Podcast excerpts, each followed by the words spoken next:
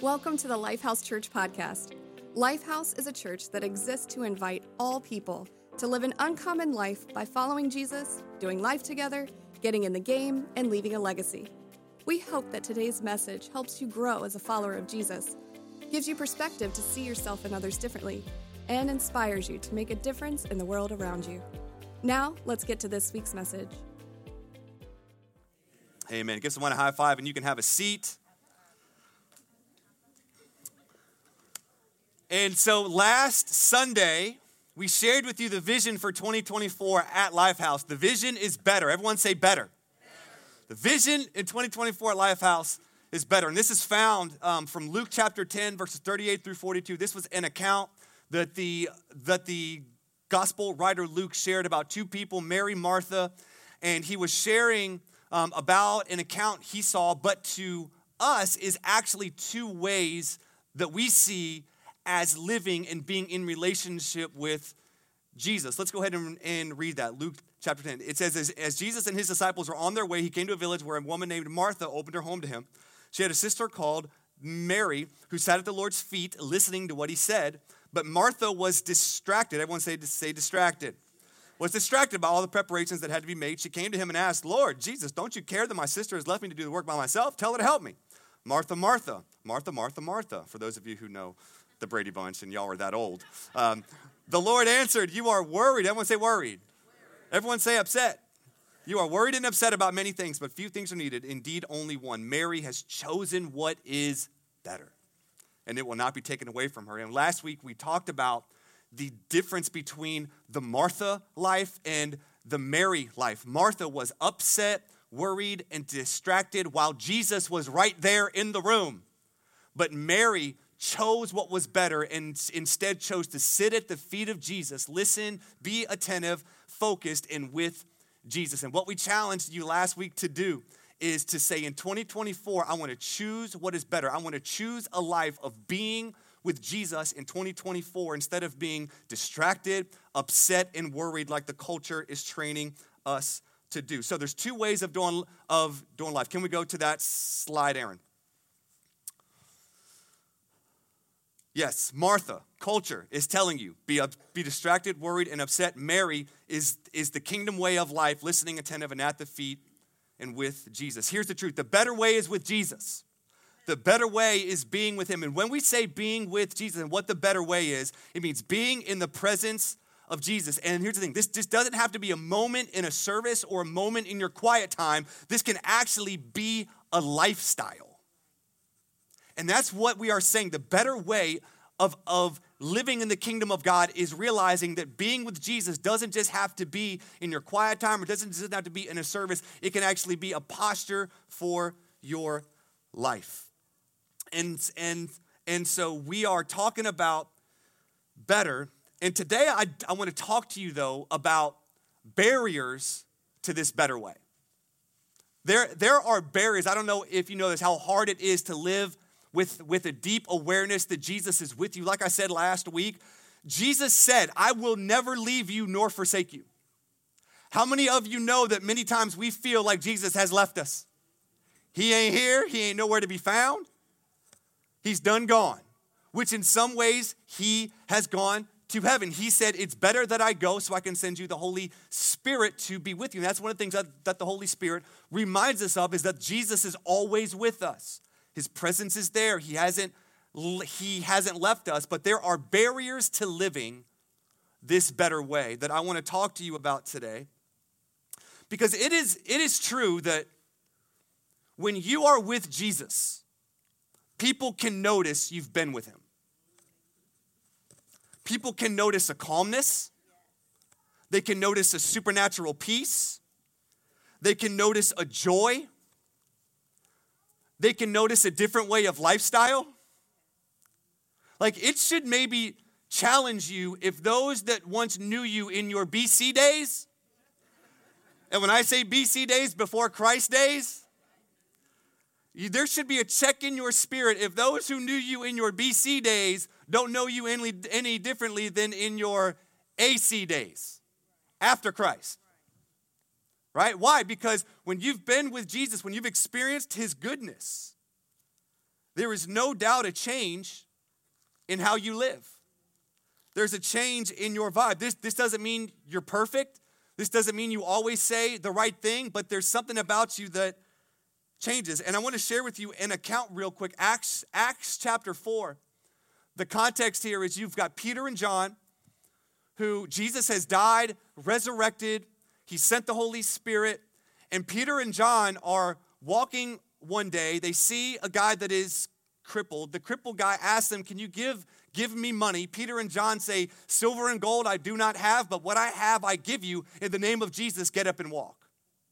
And just remember, Peter was the same one that couldn't even stand before a servant girl and proclaim the name of Jesus.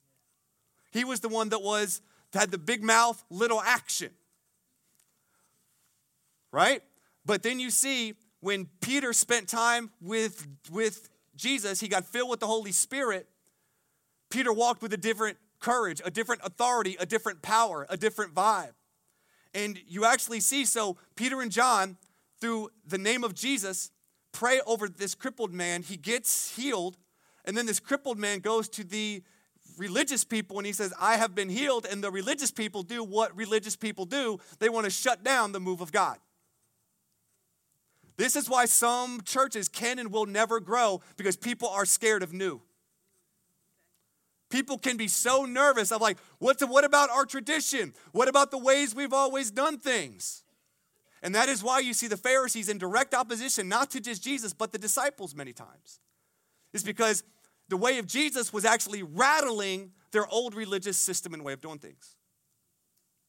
But, but you see this here Peter and John pray over this guy. So then the religious people, they're like, we're going to put him in prison. This dude got healed. But they got him, they talked to him, they were going to put him in prison. And let me just share with you what the writer of Luke, which is the gospel writer Luke, says. He says, The members of the council were amazed when they saw the boldness of Peter and John, for they could see that they were ordinary men with no special training in the scriptures. They also recognize that these two men had been with Jesus. these religious people, when they saw the courage of Peter and John, when, when, when they saw them, they realized, they took note that these men had been with Jesus. There was a distinct difference in Peter and John, and people could notice it and see it. And this is what we are inviting you into this year is that as you prioritize choosing what is better, is living in the presence of God, I believe people will start to see it in your life. Where you can walk through hell and walk through flames and you won't even smell like smoke stuff that would normally sink people actually raises you. It's because you have a deep awareness that God is with you, He's for you. And this is what living in the presence of Jesus does, and what we are inviting you into is the better way. I love what the psalmist says. He says, Better is one day. Everyone say one day. Better is one day in your courts than a thousand elsewhere. I'd rather be a doorkeeper in the house of my God than dwell in the tents of the wicked. What a powerful prayer to pray. Because some, some of you find yourself struggling to want to choose what is better. And you're even praying, God, give me a desire for choosing what is better. And I believe one of the most important prayers you can pray is what the psalmist prayed Lord, better is one day in your courts than a thousand days with drugs. You can actually, re- you can use this as a prayer like, Lord, better is one day with you than a thousand days with toxic relationships. Better is one day. Better is one day in your courts than a thousand days with alcohol. Better is one day in your course than a thousand days with anxiety. Better is one day in your course than a thousand days with anger. Better is one day in your court than a thousand days with shopping. Is my wife in here? Um, better. Better is one day with Jesus than a thousand days with gambling.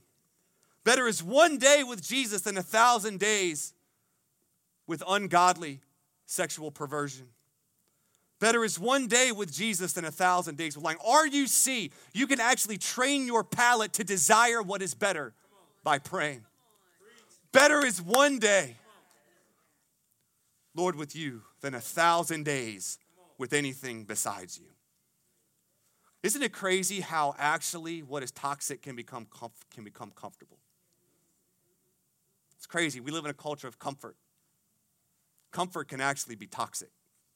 People are actually realizing the data, even on our bodies, how comfort is killing us.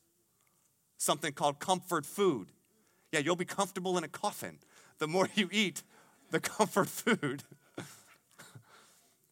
even the fact that our lives are being set up for comfort. Think of how much we sit. We're sedentary. We, we just sit and how it's like if the body isn't challenged, it doesn't grow. If the body isn't put in intentional places of discomfort, it cannot grow. Very rarely do you grow. Your mind, your heart, your body, your spirit, does it grow when it is surrounded by comfort? And that is why we have to train our palate to want what is better, because even when we want what is better, that doesn't mean easier but it does many times mean better. But there's barriers to this better. Can I get an amen? I want to talk to you about four barriers to this better way of being with Jesus. The first barrier is this you have a culturally built definition of success. If you do not view being with Jesus as what ultimate success is for your life, you will not prioritize it. Because here's the thing many of us want to add Jesus, sprinkle Jesus on as a topping instead of being the main dish. I love you, and if it's your first time at Lifehouse, welcome to our church. We love you. We love to welcome you. We, we are a church that loves to have fun but is serious about following Jesus. Because we believe people are tired of half baked following Jesus people are tired of viewing Jesus as something you add on to your life instead of being the center of your life. And, and, and, but the, so, so what, what I'm saying is, is that we, we have an allergic reaction to that. Because Jesus did not say, I have come to be an add on. He did not say, if you can fit me into your life, I'll do it. He said, I am the way and I am the truth and I am the life. And we believe that He is the better way, that we are, as we follow Him, we actually become more of, of who God created us to be in His image. And so that, that is why it's like you have to ask yourself, what do I view in my life as ultimate success? Because I think all of us have this ingrained desire to want to be successful. We have this ingrained desire to want to be purposeful and to want to have value and worth. And there's so many things in our world and in our culture that are saying the same thing Jesus said follow me. When Jesus said, Follow me, he wasn't saying anything else that everything else wasn't saying. You have politicians, you have ways of life, you, you have jobs, you have a lot of things saying, Follow me. And if we don't switch what success is, then we will, we will not be able to step into this better way that Jesus invites us to of living in his presence. Because here's the thing success in the kingdom of God is countercultural. Because one of the things Jesus did is he redefined what blessed was. Because before Jesus, blessed was if you had stuff, if you had status, if you had com- comfort, if, if, if, if you had all the stuff on the outside, that is somebody would call you blessed. And just think of how that has invaded our minds, hearts, and spirits. Like even whenever we pray, God bless America, what are we really meaning by bless? Are we saying God bless us according to how you define blessed?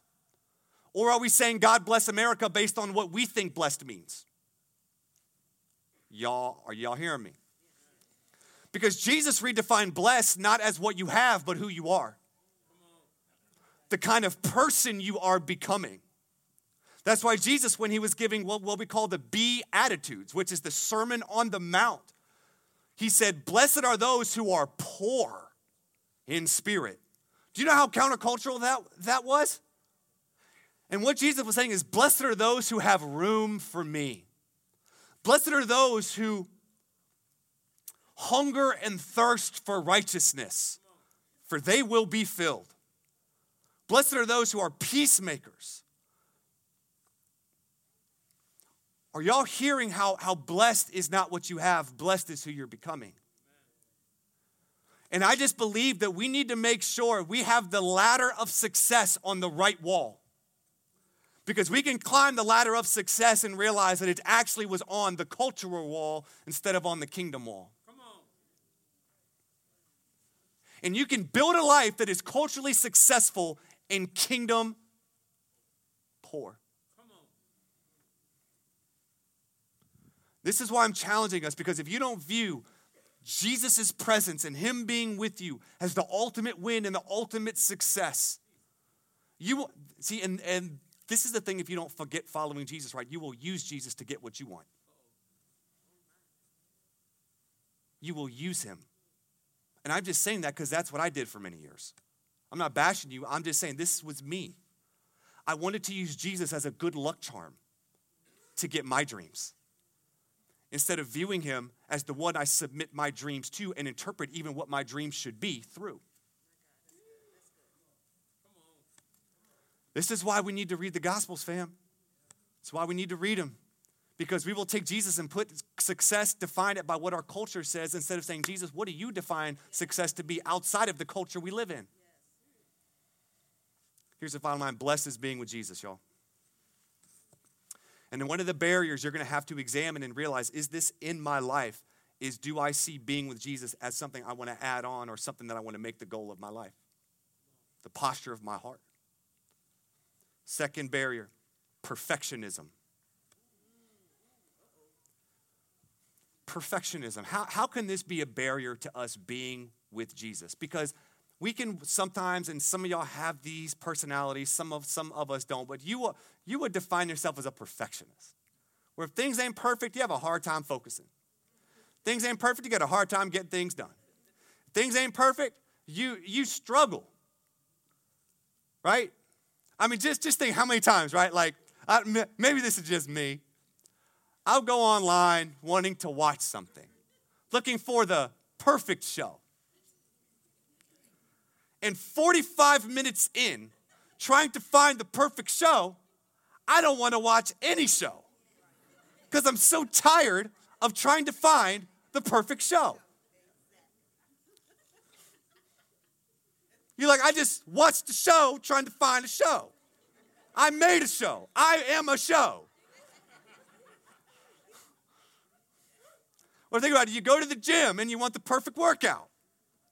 So you go to the gym and you got your phone and you're looking at YouTube videos, you're like, oh, what am I gonna do today? I don't wanna do this. I'm my shoulder kind of hurts. Don't wanna do that. 45 minutes looking for the perfect workout. You just missed all the time you had to work out trying to find the perfect workout. Are y'all feeling me? Instead of just like, I'm not gonna let perfection get in the way of progress. I don't wanna let perfection get in the way of progressing.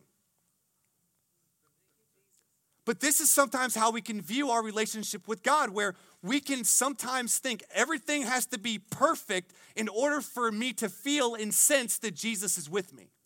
Almost as if Jesus wouldn't want to be near me or Jesus would not want to be with me unless I am perfect.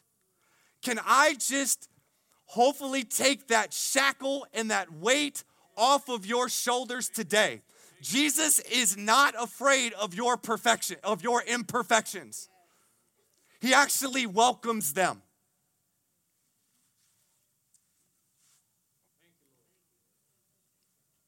It is actually your imperfection that draws him to you. So the very thing you think disqualifies you actually qualifies you. Why? Not because you qualify yourself, but because of what Jesus did on the cross in your place and for your sin and his subsequent resurrection, that he makes you qualified. And this is good news because some of you struggle to sense the presence of God because you don't feel worthy. Can I just let you know you'll never feel worthy? And you never will be worthy, but Jesus deems you worthy. That's the good news of the gospel. Is he gives you something you cannot earn or you cannot attain. And that's simply one of the huge barriers we have to us, like actually having the presence of Jesus at our work, at our, at our jobs, on our car rides, with our kids, at, at home cooking, at home doing whatever we're doing, having a sense and awareness of His presence, is we think it has to be perfect. Perfection can get in the way of so many things. Intimacy. Where are my husbands and wives at? Not trying to get into y'all's business. How many y'all trying to create 70 degrees and sunny? You're trying to be intimate. Don't let perfection get in the way of progress. I'm just saying, whenever you could be paralyzed by perfection, maybe pause and say, This isn't a moment for perfection. This could be an opportunity for progress. You hear what I'm saying? Here's the thing Jesus' perfection doesn't demean us, it should inspire us. Because I hear so many people say, Well, Jesus wasn't perfect. Or, no, excuse me. Can we take that back? I don't want that going on any YouTube video or anything. Pastor John speaking heresy. He said Jesus wasn't perfect. That's not true. I did say that, but I didn't mean to say that. Actually, what I meant to say, Jesus was perfect. But just because Jesus was perfect, well, what I hear people say is like, well, Jesus was perfect, I'll never be perfect. Facts. You state the truth. But because you won't be perfect doesn't mean that then is used as an excuse to then do stupid, imperfect things. Because then we're just abusing the grace that Jesus gives us. Not his perfection should not demean us, it should actually inspire us. And it should say the same Holy Spirit that lived in Jesus now lives in me. The same Spirit that perfected Jesus, the same Spirit that Jesus lived by, is the same Holy Spirit we have access to. And so it will, it will actually inspire us to say, now that I have grace, I'm not going to go and do what I want. Grace is going to actually inspire me because now I have power and strength to live in a way that I could not live unless Jesus gave me the strength and power to and set the example for us. So I want to challenge our perfection because I'm, I'm telling you, like, that will be a barrier to you being aware of the presence of God. Number three, lack of a holy curiosity. Lack of a holy curiosity. John, what do I mean by a holy curiosity? What I simply mean by that is like, all right, so one of the things in Christian culture, if you've been in Christian culture for any amount of time, how many of you have heard these words quiet, quiet time? right? Where it's, it's, it seems like in the Christian culture, the climax and the mountaintop of holiness and spirituality is having a quiet time with Jesus. And I just think of how many people know that, but struggle to practice that.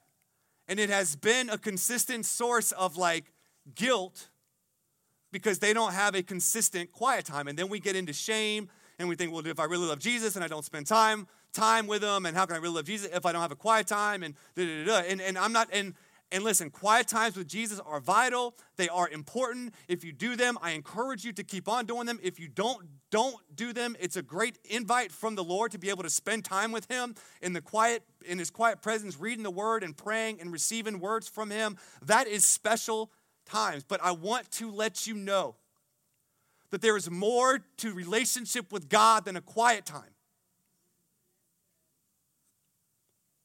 There is more to that because I believe if we get in this quiet time, unquiet time, it, it kind of becomes, we, we, and I've spoken about this before, it becomes this sacred and secular mentality where I can only hear and experience the presence of God if I am in my prayer closet having a quiet time. And then you despiritualize every other 23 and a half hours of your life. So then you have quiet time where I'm with Jesus and 23 and a half hours where I'm in hell. 10 hours at my job, I'm in hell. Four hours, I'm in, jo- I'm in hell with my family. Three hours, I'm in hell. And, and we despiritualize 98% of our lives and we just spiritualize the quiet time. And what my heart is when we're saying better, what is better is being in the presence of Jesus. That doesn't have to be a moment, it can be a lifestyle. Is that we can actually sense and be aware of and invite Jesus into every moment of our lives.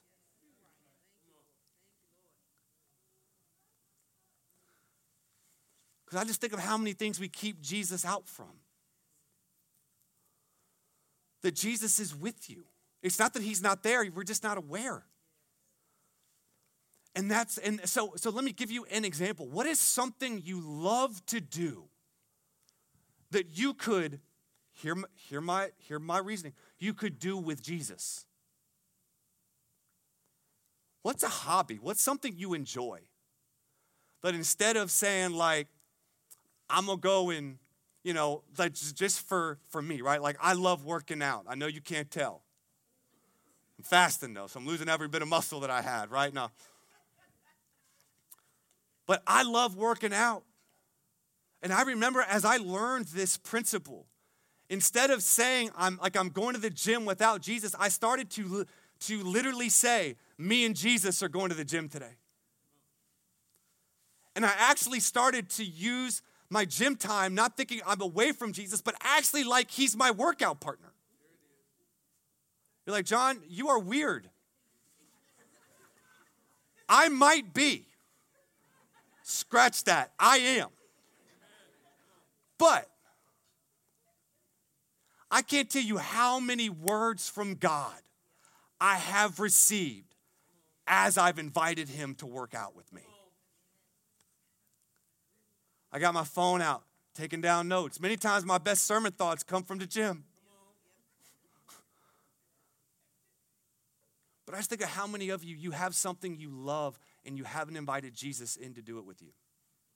Many of you love to like garden, or you love to play music, or you love to read, or you love to. And some of y'all love to run. I'm going to pray for you. run. I run from dogs that are chasing me. Right? But maybe you garden, maybe you cook, maybe you play golf. Like, and instead of, you need Jesus when you golf. Nothing makes me want to cuss more than golfing. like, you white ball. Comes like Happy Gilmore, you know? You need Jesus when you golf and when you go to Walmart, especially Walmart.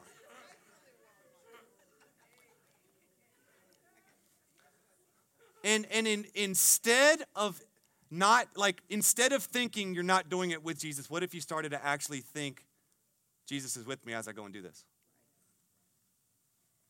Think of how much more confidence you would have, boldness you would have, peace you would have, joy you would have, hope you would have, perspective you would have.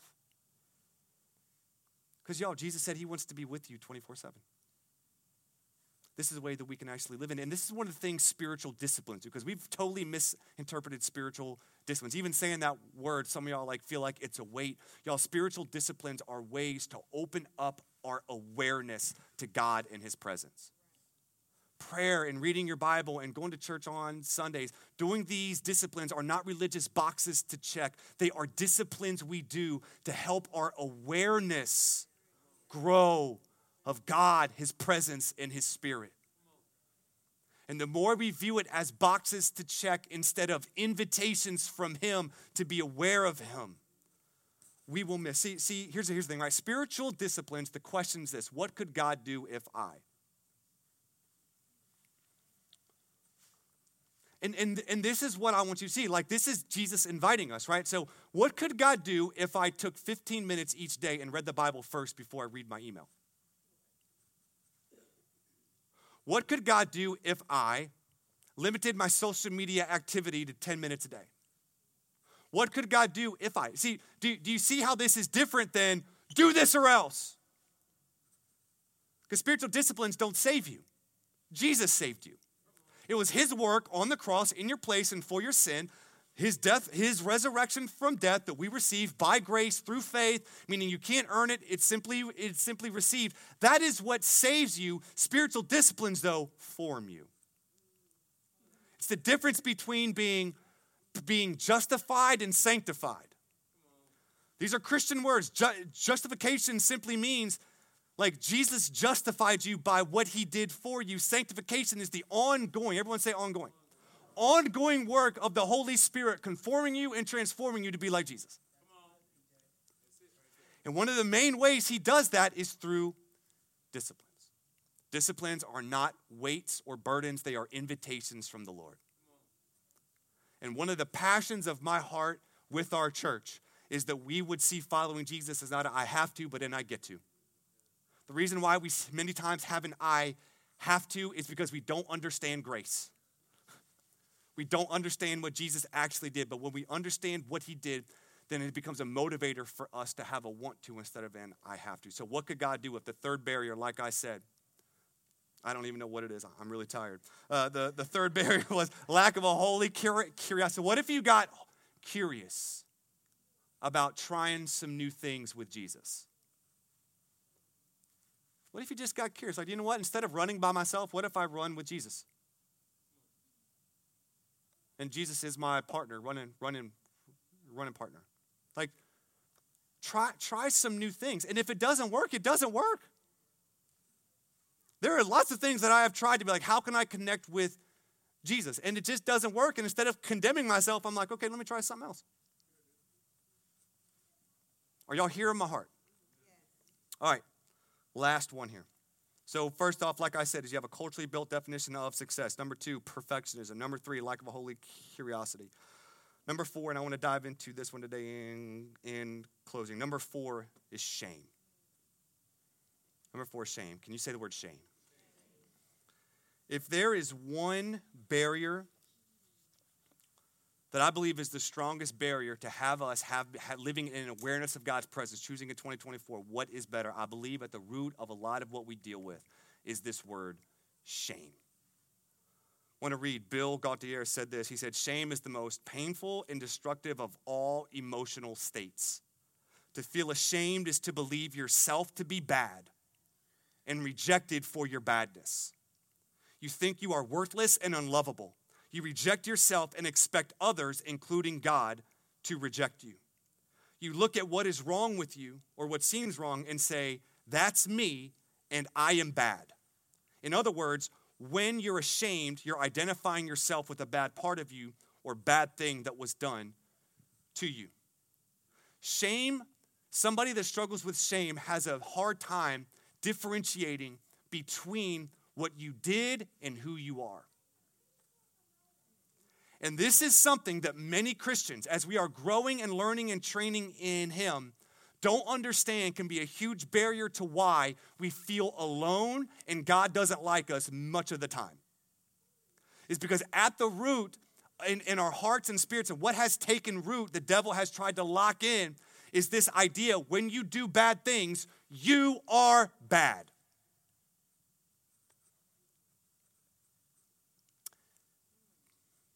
When Jesus has a different thought.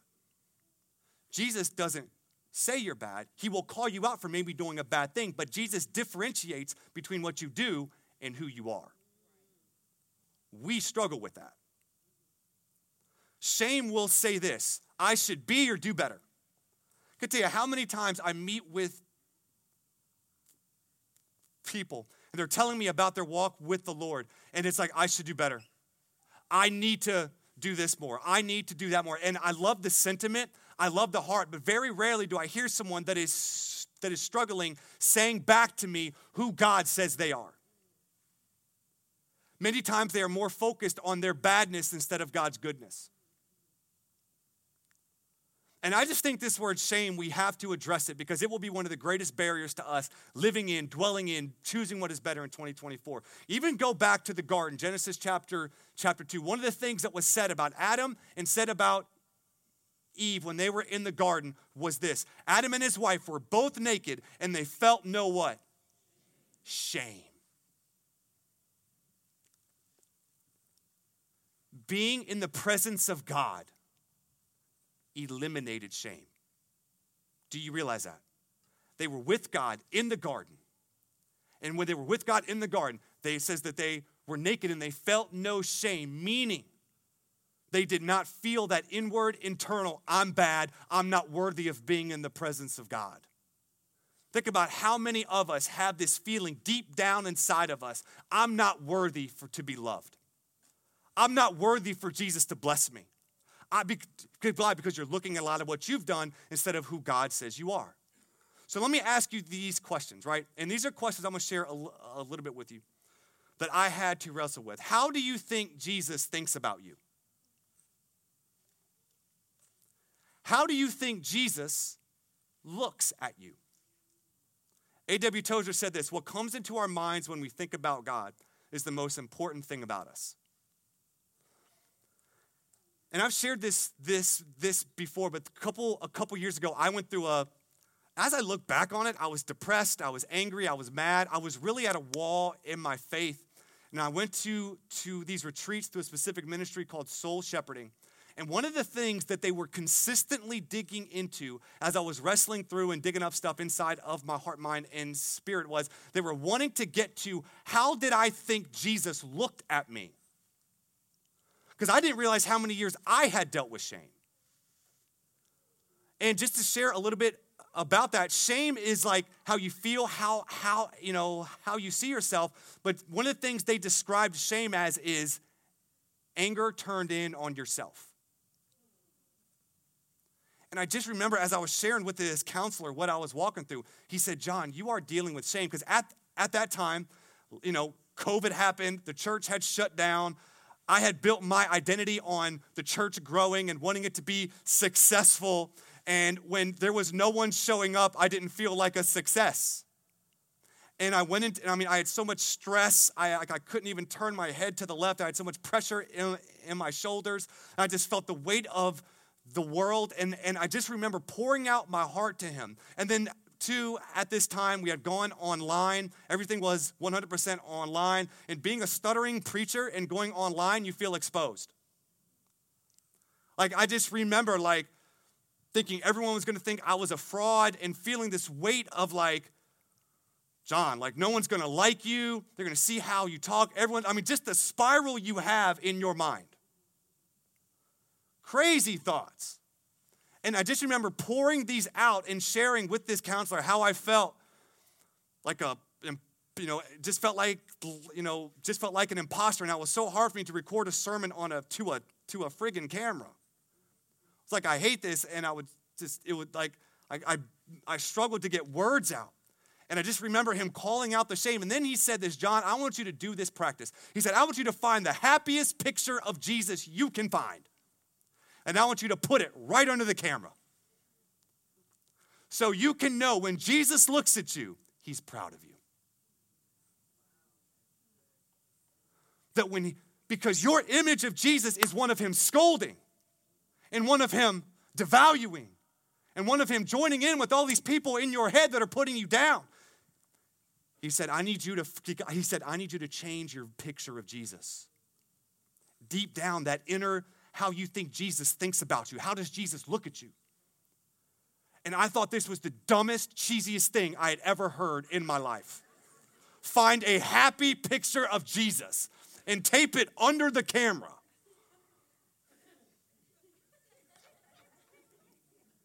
Okay. I'm a man. I know I'm weak and I just cried before you, but I'm a man. So I went online and found the happiest picture of Jesus that I could find.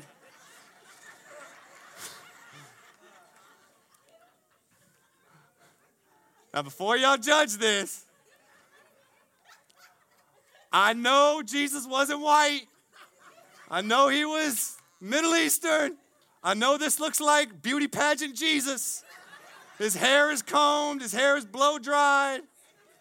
Ain't got nothing wrong with his teeth, even though they have dental care back in the day. Like, I, I know this probably wasn't how Jesus looked. So don't judge me, okay? But just remember, like, when, when I saw this, it, it, was, it was multicolored. So I printed this joint out, put it under the camera, and it was cheesy. But man, it started to do something.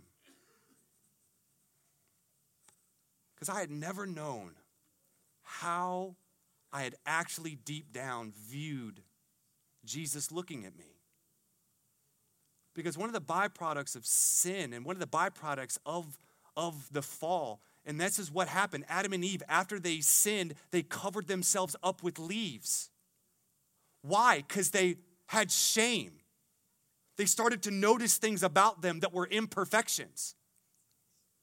They started to cover themselves. And one of the things Jesus wants to rip off of you and strip off of you is how you ultimately see Him seeing you and what you think about you.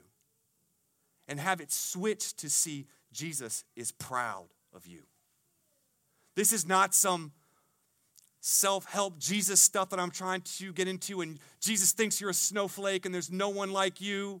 You know, the whole worldly, you know, stuff. This is ultimately what the good news of the gospel is. Is that when you have an identity shifted from a sinner to a saint, from abandoned to adopted by God, what happens is he changes the, the gaze changes in how he looks at you. And this is the gaze you have of Jesus looking at you as his follower, as his son, as his daughter. And it has been years to shift the view inside of me that I no longer define myself by many times how I talk. I don't define myself by many of the dumb things I do. By God's grace, I'm learning to differentiate between what I do and who God says I am. And as you start to receive more of who God says you are, you actually become more focused on His goodness than your badness. And it shifts. And then what that will do is your identity will actually start to shift into in what you do. So now your change isn't coming from wanting to earn the approval of God, your change is coming from knowing He's already approved you. Then you have a want to. Hebrews chapter 12 says this fixing our eyes on Jesus. Everyone say Jesus fixing our eyes on Jesus, the pioneer and perfecter of our, of our faith. For the joy set before him, he endured the cross. And here's what I want you to get scorning its what? Shame. And sat down at the right hand of the throne of God. Do you know what Jesus did when he went on the cross and just didn't die for you, but died as you? He scorned the shame. He scorned, he ripped away, he ripped off he gave you the ability to rip off the barrier and the weight of defining yourself by what you do. And gave you the ability to now see yourself through what Jesus did. Here's the thing Jesus embraced shame so you didn't have to. Jesus embraced shame so you didn't have to. And because of this, Jesus invites you. And, and if I could have keyboard come up, we're, we're going to close. Jesus embraced shame so you didn't have to. So here's the thing Jesus invites you to see more of his goodness and less, and less of your badness. I just want to remind you of who you are in Christ. I believe one of the most powerful things we can do is to remind ourselves daily of who God has now made us in Christ. The reason you struggle with what you do is because you struggle with knowing who you are. I believe that's one of the core problems the core, the core issues we face and why shame has a garden to grow in is because we haven't changed the soil. Here's just some of the things that in Christ Jesus says you are. First off, you've been justified. These are all scriptures. I mean, this, this isn't just me making this up. This is what the Word of God says about you. You have direct access to God through the Holy Spirit. You've been redeemed and forgiven of all your sins. You are complete in Christ and have all you need. You are a child of God. You are Jesus' friend. You're an heir of God and joint heir with Christ. You are, uh, you are united with the Lord and one in Him in spirit. You are saved by grace, not your works. So you have nothing to boast about.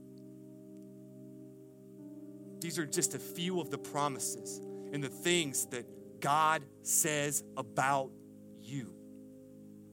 And what I believe God is saying to step into this better in 2024 of being at His feet, of making it not just a moment in a service or in your prayer closet, but actually being something that becomes a reality of your life no matter where you are, is going to be taking away these barriers of shame, taking away these barriers of how we've defined success, taking away these barriers of perfectionism, taking away these barriers of not having a holy curiosity. And He's inviting us in to something better. But y'all, let's deal with the barriers. Here's the final final thing, Lifehouse. Let's receive Jesus' invitation to release these barriers and walk in what is better, being with him. Would you stand up with me today?